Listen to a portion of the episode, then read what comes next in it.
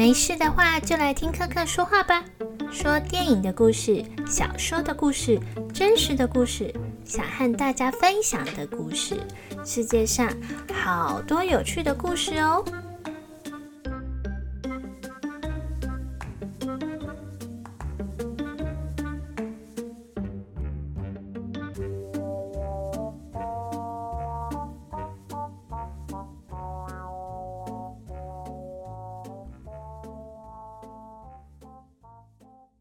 大家好，欢迎来听克克说看看。今天我要讲的故事是小说《伊斯坦堡假期》。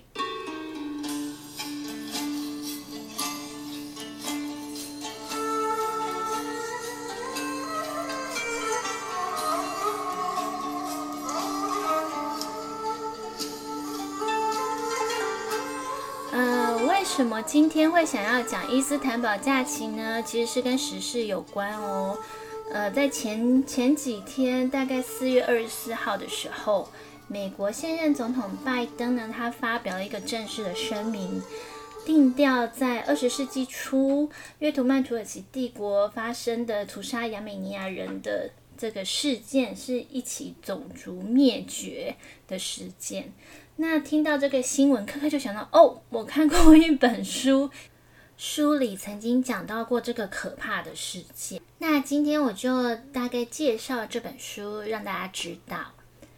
呃，这本书的书名是《伊斯坦堡假期》，那作者是法国的马克·李维，他是一个很有名的小说家哦。那个非常有名的好莱坞喜剧爱情片《出鞘情人》就是他的作品所改编成的。那《伊斯坦堡假期》在法国是二零一一年出版，然后台湾的商周出版呢，很快的在二零一二年就把它译出了，译者是年耿嘉先生。那这个故事一开始是在一九五零年代的战后伦敦，英国伦敦。主角是一位女生爱丽丝，她的职业非常特别，她是一个调香师，就是专门配置、研究香味，然后调配出香水的职业。她的父母呢，在此之前就是二战的时候，因为德军轰炸英国，就在空袭事件中过世了。那她现在就是独自生活，然后有一群朋友。有一次，他们一群人出去玩，他就遇到了一个算命师。那个这个算命师就跟他说：“嗯，你有两个人生，你的诞生地并不在这里，你的协同起源是在遥远的东方，介于黑海、里海之间。如果你真的很想追寻你的过去，你就去伊斯坦堡吧，在那里也许可以找到下一步。”而且算命师还说，他生命中有一个最重要的男人，你去了那边，也许就可以找到。那听了这个预言之后呢，爱丽丝就非常的困扰，她也开始做一些很莫名所以的梦境，不知道到底是在梦什么的梦境。他就把他的这个困扰跟他的邻居戴德利先生说，那刚好这个戴德利就得到了他爸爸的遗给留给他的一笔遗产，大概有五万英镑。那戴德利先生就跟他说，不然我们两个就一起结伴去伊斯坦堡旅行吧，你可以去追寻你想追寻、你想呃知道的事情。那我也可以，因为他是一个画家，那我也可以去看看有什么灵感。那你也可以趁机看看能不能有什么新的香味啊，可以制作出新的香水。所以他们两个就一起开始了这段伊斯坦堡假期。那在到达之后呢，爱丽丝虽然她是没有没有印象有来过伊斯坦堡，但是她走在街头巷弄里，总是。有股熟悉的感觉，然后他的梦境好像就越来越多了，而且常常都是在逃难的梦境。那他们在当地找了一位导游兼做翻译，然后也去找了英国住在当住在当地的领事。去查询他父母之前有没有在这里的记录，那的确是找到有的，就是一九一三到一九一六年之间，他父母曾经在这边办过护照，然后办过一些手续，但是呢，却没有爱丽丝小时候的记录，因为这个年份应该是她已经出生的，她大概是五岁，可是却没有记载到呃爸妈有一个小孩，所以他就觉得很奇怪。那这个经过导游的帮忙，他们找到以前爸妈住的地方的老邻居。那这个老邻老邻居呢，非常感念他的爸妈，因为他的爸爸是一位药剂师。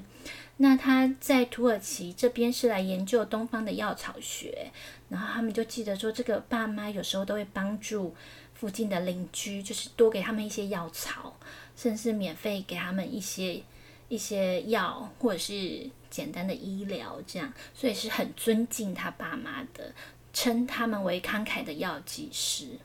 但是呢，这个老邻居也不记得有爱丽丝，不记得爱丽丝小时候的身影。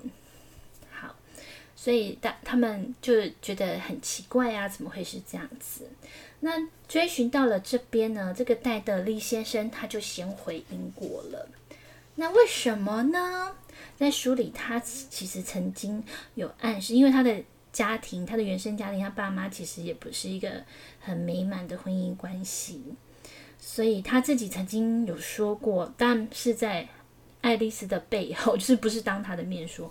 这个戴德利先生曾经说：“因为看到母亲受苦，让我了解到，对一个男人来说，爱就是把一个女人的美采集起来，放置在温室里，使她怀有被呵护的感受，并且珍惜她。”嗯。所以我们大概都知道戴德利先生的意思，但是爱丽丝不知道。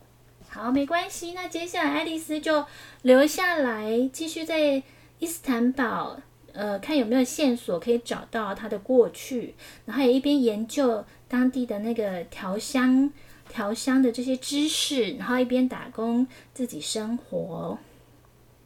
然后他又找到一位调香师傅来教导他。然后他也觉得获得很多启发，因为他就豁然开朗，觉得香气不只是拿来当香芳香剂，它有时候是一种情境香氛，就是你闻到某个味道，马上可以联想到你以前闻到这个味道的时候是什么事情、什么情况，然后让你马上可以想起你的过去。那有一次呢，他们遇到火灾，只好绕绕路，就遇到一位年纪很大的老教师。然后这个老教师看到爱丽丝，突然就端详了一下，然后就说：“哦，我认得你，你是爱奴师，你还有一位奶妈。原来呀，这个老教师以前好像教过爱丽丝，还告诉他，他有一位奶妈，当时跟。”爱丽丝的关系是非常紧密的，然后跟她说：“你可以去找这位奶妈，只是我不知道她还在不在世，因为已经过很久了。”那在这个寻访的过程呢，其实也是有反对的声音，因为就有人会觉得说：“你不要这样一直一直去找以前的事了吧。”挖掘往事并不是一件好事啊！也许你忘记了，是因为你身体的保护机制，还是你父母想要保护你，不想让你知道以前发生过什么很不好的事。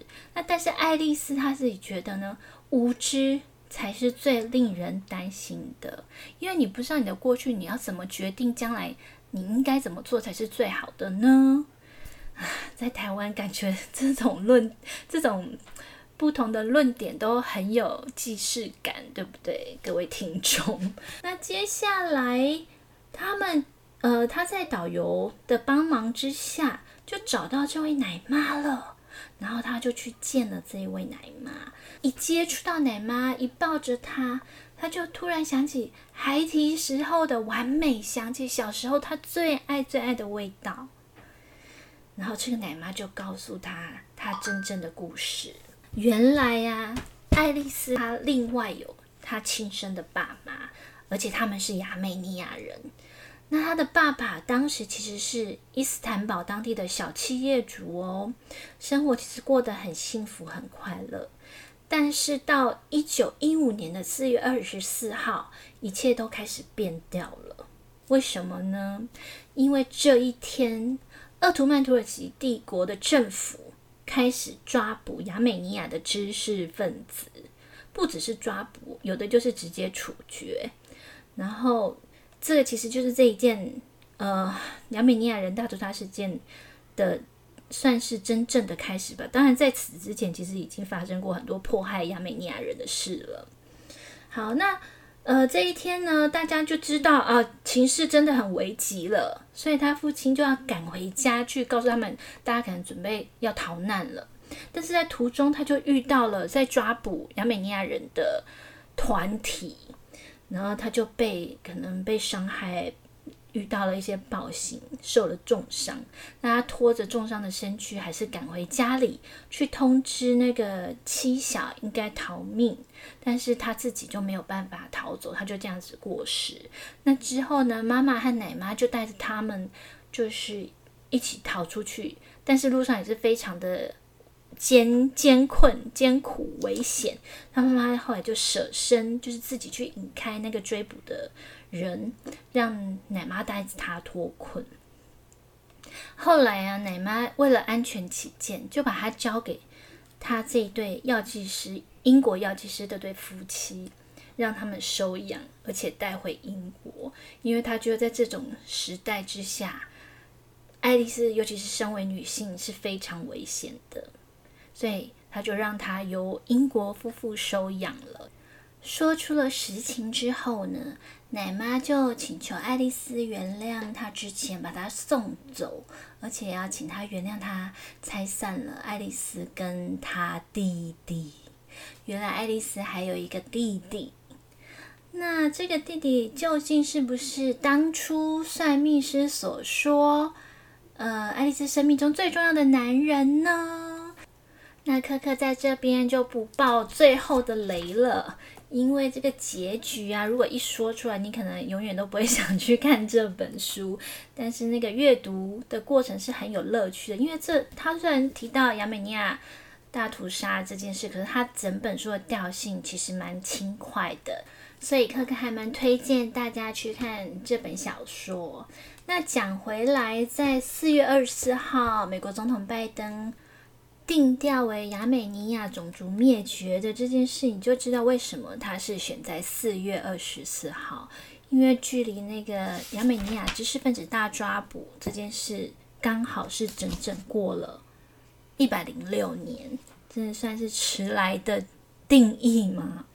好，事实上呢，种族灭绝 （genocide） 这个词的发明，也正是跟亚美尼亚人被迫害的这件事有关哦。这个这个名词是一位犹太裔的波兰人拉斐尔莱姆金他所创造出来的。那其实他在早年还是学生的时候，他受了一件事的启发，就是对他来说影响很大的事件，是一个发生在一九二一年的暗杀事件。一位青年呢，所罗门特利安，他在一九二一年去暗杀了一位呃鄂图曼土耳其。帝国的前高官，他现在流亡到德国的前高官，那就是因为他是亚美尼亚人，他的家庭、他的亲人几乎都在那个大屠杀的过程中被杀死了。那他暗杀的这个人呢，就是鄂图曼土耳其帝国那时候制定这个政策，就是他要灭绝、他要清除他们国内的亚美尼亚人这个政策方向的前内政部长。然后他在事件之后，大战结束之后，他就逃到了德国。然后这个所罗门他就去刺杀他，他要为他的亚美尼亚人报仇。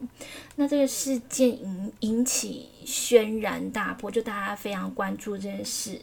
那他所罗门曾经讲了一句后来很有名的话，他说：“我不觉得我有罪，我杀了一个人，但是我不是谋杀犯。”好，那最后呢？这个案子审判之后是判他，因为他精神上曾经受创，所以就让他无罪释放了。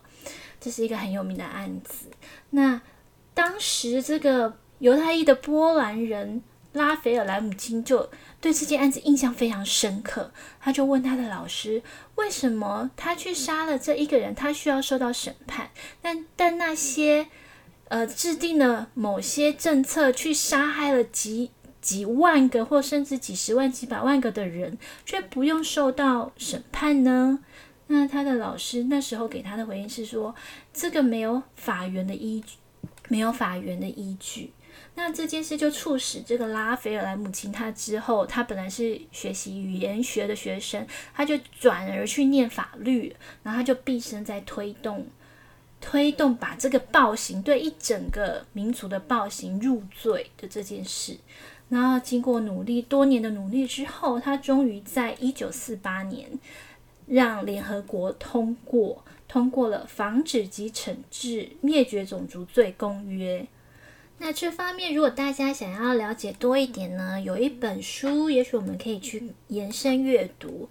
呃，作者是菲利普·沙兹，他是一个人权律师。那书名是《人权的条件：定义危害人类罪与种族灭绝罪的关键人物》。在台湾是猫头鹰出版社在二零二零年出版的。那有机会大家想要多了解一下的话，也许可以去看看。那为什么我们需要去了解这些事情呢？嗯，过了很多很多年，大家会觉得说。这个世界应该是持续在进步的，但是有的时候相同的事情它总是会一再发生，只是它的面貌和名称可能会改变。像以前如果叫做集中营，现在可能叫做什么在教育营。好，那大家都要保持着对世界的关心，因为这样我们才知道怎么做才是我想要的。然后怎么让这个世界避免很多的悲剧发生？啊，今天就到这里吧，讲的有点 太严肃，希望大家不要离我而去。那如果大家有什么想要跟我聊的，或者是讨论我们节目的内容的，请大家到我的脸书专业帮我留言哦，也帮我按赞一下，拜托拜托。好，那今天就这样子吧，我们下次见，拜拜。